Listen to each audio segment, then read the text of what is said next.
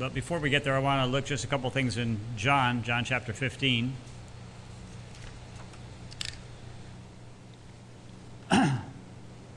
the reason why we are left on this earth, the reason why we're alive right now, is not for nothing. We are here for a reason.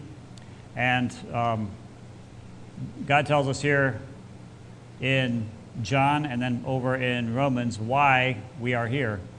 And that's what we are going to the Ivory Coast for to tell the Ivorians that, that they're not there for nothing. But we're not here for nothing either. There's a reason why we're here. In John 15, just want to look at a couple verses. John 15, verse 4. Um, we, here in John, John, um, Jesus is talking, and he's talking, it, it was right um, after the triumphal entry into Jerusalem. It was after the Last Supper that he ate with the disciples. It was the evening before his death. Judas had just left, and he was talking to the other disciples. He told them again, he told them to love each other in chapter 13. He told them not to be troubled in chapter 14. He told them to keep his commandments, also in 14, that he was, that he was leaving, that he was going to die, which they still didn't understand. And he told them that he was going to send the Comforter, which we know and that, which he explained was the Holy Spirit. And then, right before he left the room of the Last Supper, here in verse in chapter 15, he shared something again with his disciples. He told them clear that he was going away and what, what they were supposed to do, and what we are supposed to do. In verse 4, he tells them again, he says, Abide in me, and I in you. Um, he told them that they were going to be troubled, but he told them, he to- tells us, to abide in him. And he told, uh, he told them to abide in him for a reason. He didn't just say to abide for nothing, but he explained um, throughout the passage he mentions the idea of abiding in Christ 12 times, um, and he mentions why we are supposed to abide in him. And for an Ivorian who his, his um, whole life has been based upon superstition and his, the, the culture, the, the background, the um, way of life of his parents and his grandparents, it's a big change. For the Jew that, that Jesus was talking to here, the Jews that he was talking to, it was a big change. It was a different, it was a, a radical change of lifestyle. He says to abide in him. Abide means what? If you have somebody that comes and abides with you, that means they're not just going to spend the night. That means they're going to stay for a while. Um, to abide means to remain, to stay, to continue, to live, to dwell. And so he says, Abide in me. He says, and it's interesting, he says, Abide in me, right, right after he told them he was going to go away. Jesus said, I'm going to leave you, but I'm going to send a comforter. He said, I'm going to leave you. I'm going to die. I'm going to, I'm going to um, suffer. I'm going to die. I'm going to ra- rise from the dead, but abide in me. And so it was a little bit confusing for the disciples. Sometimes it might be a little confusing to us, but he told them why we are to abide in him. In verse 8, he says, Herein is my Father glorified, that ye bear much fruit so shall ye be my disciples. He said to his disciples, You're my disciple for a reason.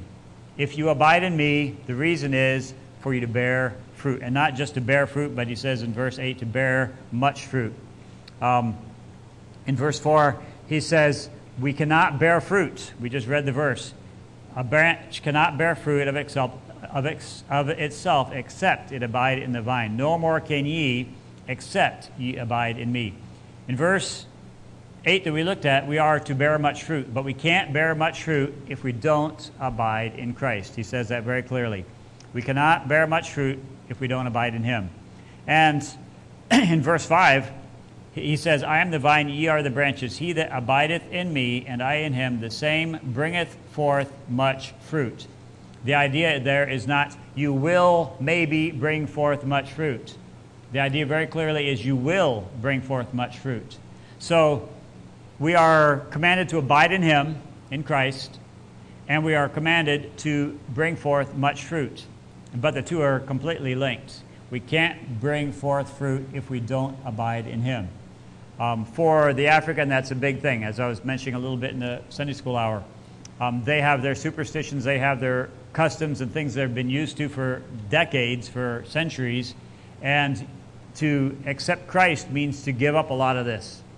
And yet, to abide in Christ and to do what he commands, to bear much fruit, means to change, means to abide in and to rest in him now instead of what we were, what we were before. Um, in verse 16 of chapter 15, John 15, 16, Jesus said to his disciples, He says to us, Ye have not chosen me, but I have chosen you and ordained you that you should go and bring forth fruit, and that your fruit should remain. So he, he, he commanded his disciples, and he encouraged his disciples, and he encourages us that we're to abide in him. And the reason we're to abide in him is so that we can bring forth fruit, because we are to bring forth fruit. Our life is to bring forth fruit. Now, if I ask you, is your life bearing fruits? You might say, well, I think so, or yes, it is, or no, it's not. But all of our lives are bearing fruit.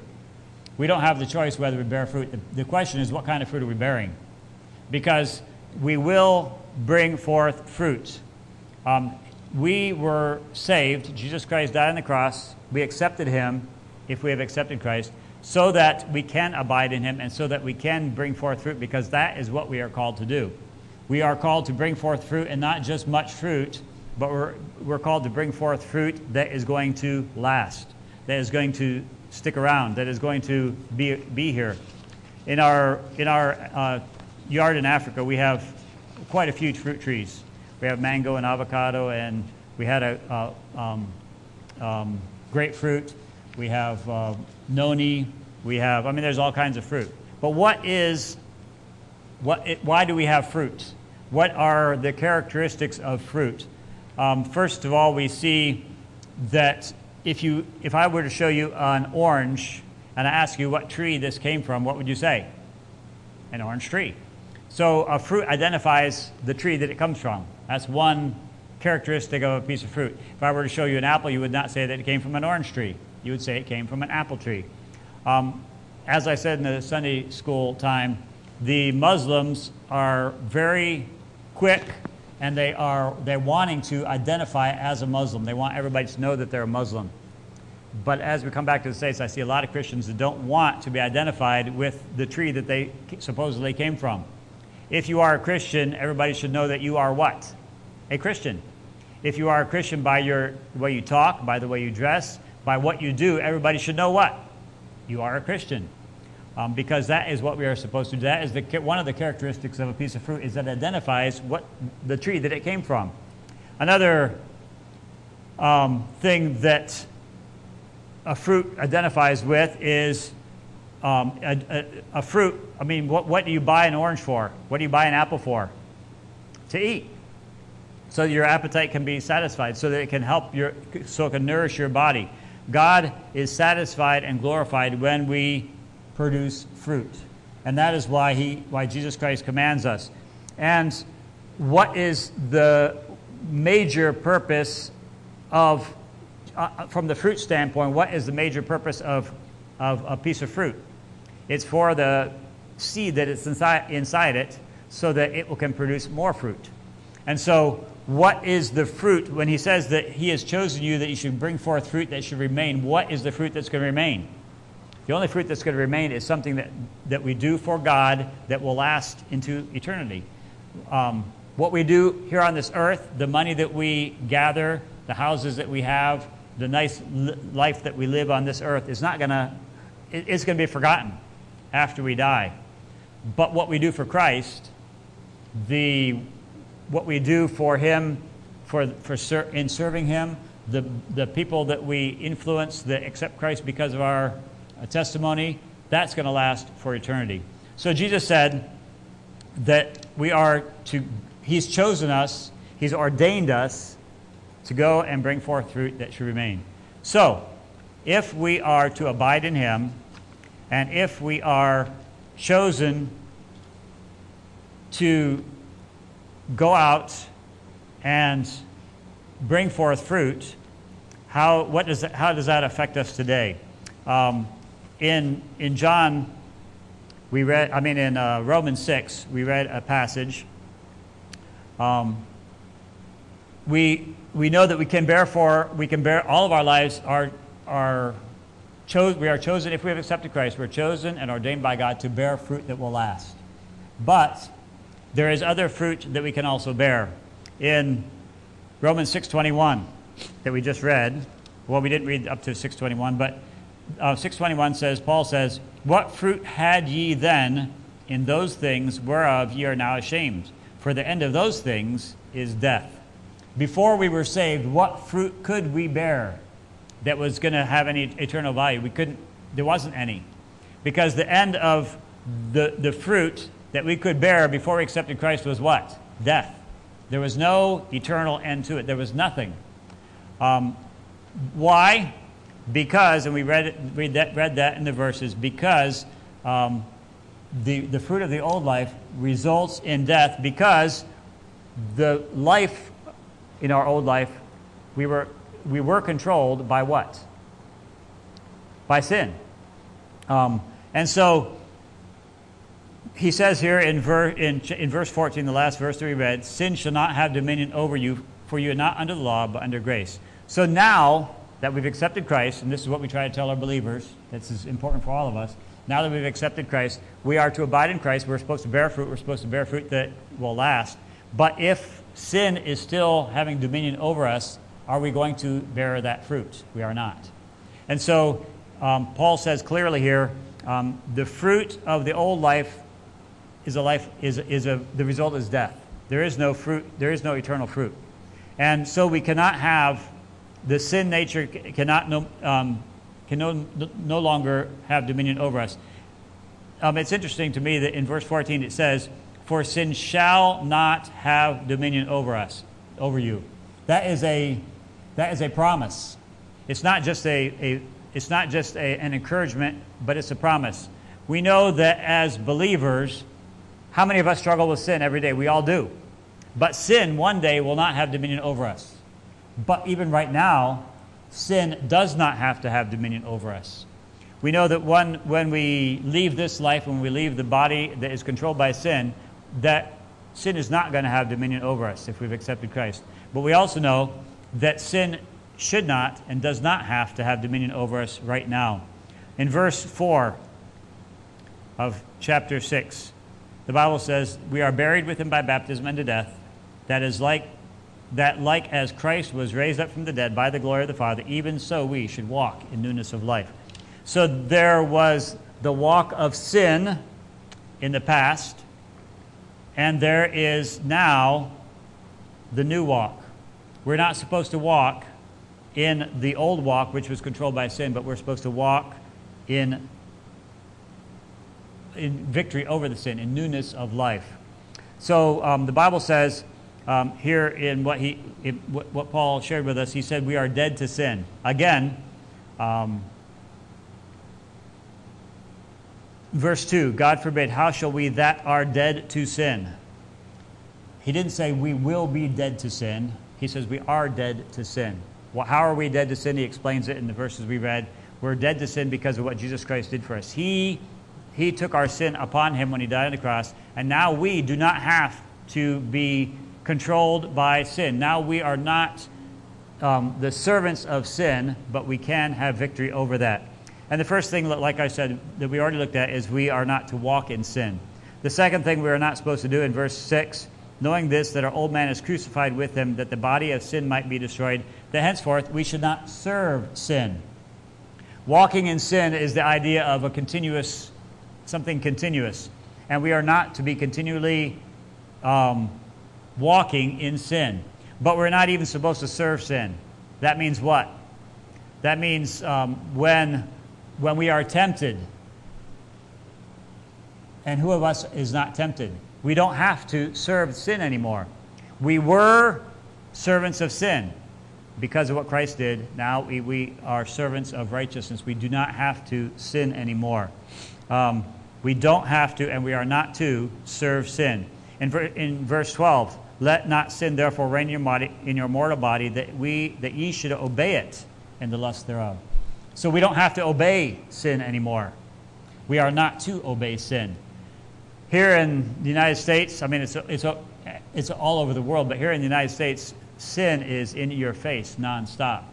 The temptation to sin is in your face nonstop. Those who want to sin and get away with it is in your face nonstop. The Bible says we're not supposed to obey it. We are not to obey sin. He goes on to say in verse 13, Neither yield ye your members as instruments of unrighteousness unto sin. You're not to yield to sin.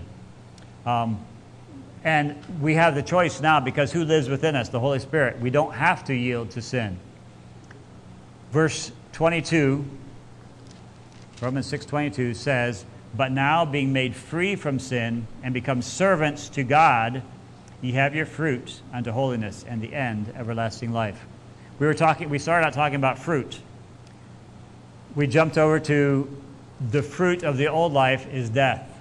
But here at the end of on Romans 6, he said, the fruit of becoming servants of God is holiness and everlasting life.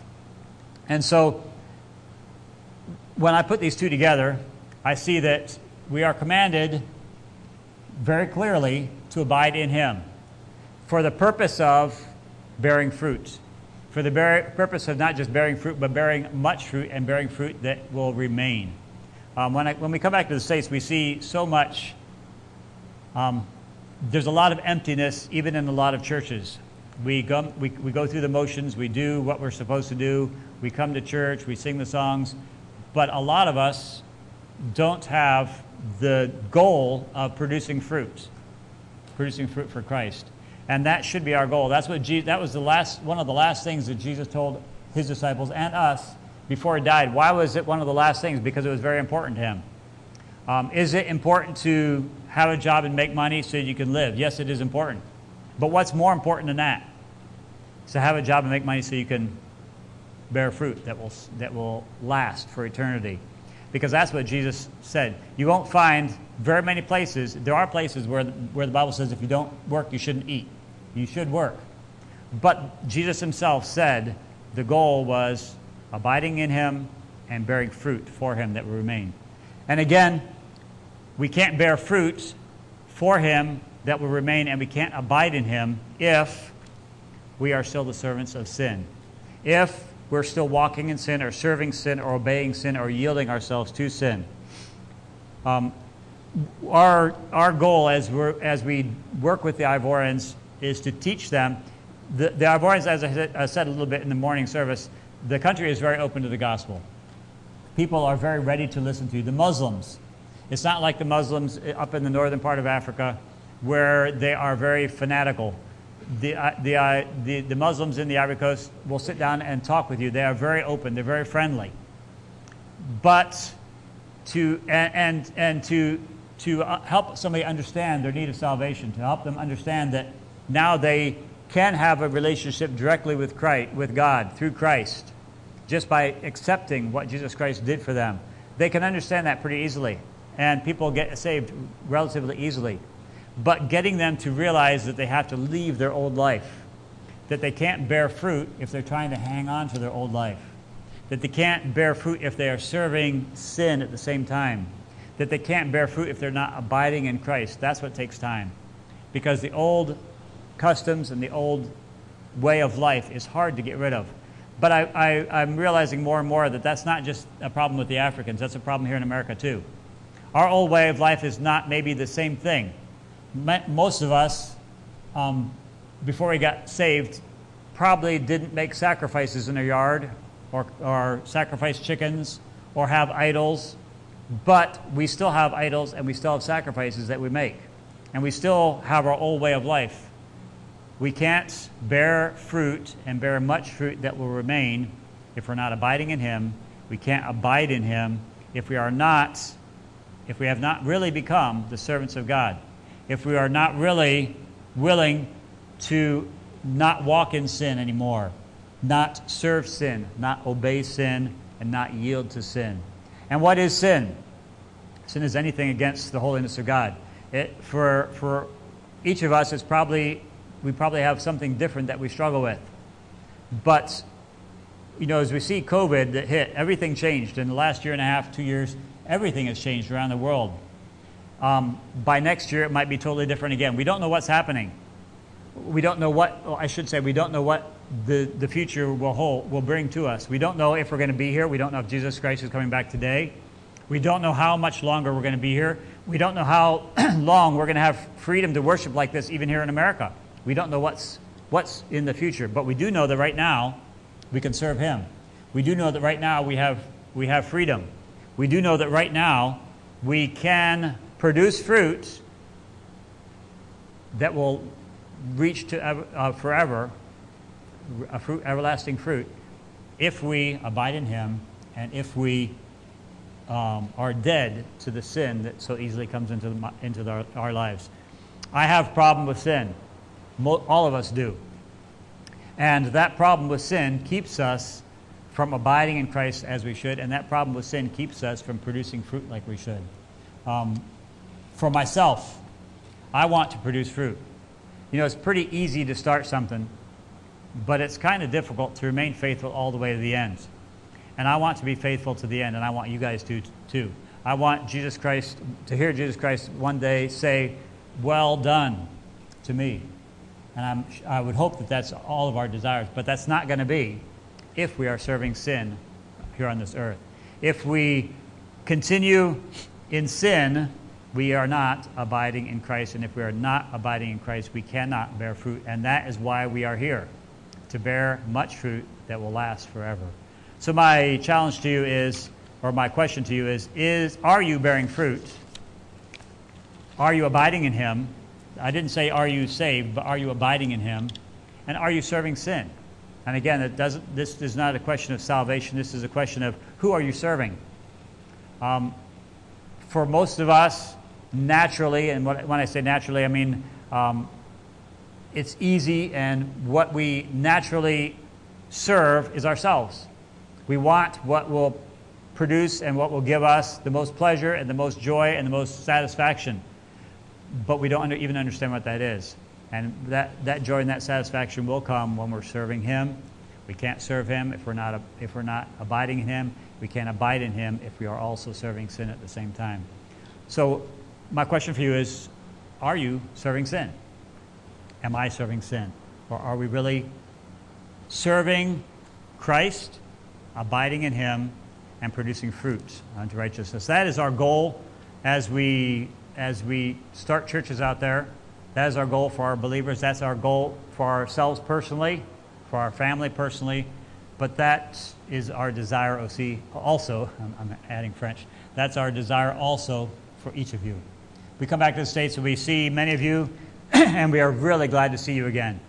But we never know when we come back if the friends that we had are still going to be serving God. We never know when we go back to the Ivory Coast if the people we left in church are still going to be there, if they're still going to be serving God, or if they were just doing it because of us. Let's serve God. Let's abide in Him. Let's not serve sin. Let's hear it together. Hear Christ say one day to us, Well done. Let's bow in a word of prayer. Dear Heavenly Father, thank you for your word. Um, your word is simple.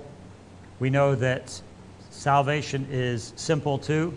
It's complicated and yet it's simple. We know that Jesus Christ came to this earth. Um, you sent him and he agreed to come. He came, he lived a sinless life. He died on the cross for our sins. He paid for our sins and he rose again.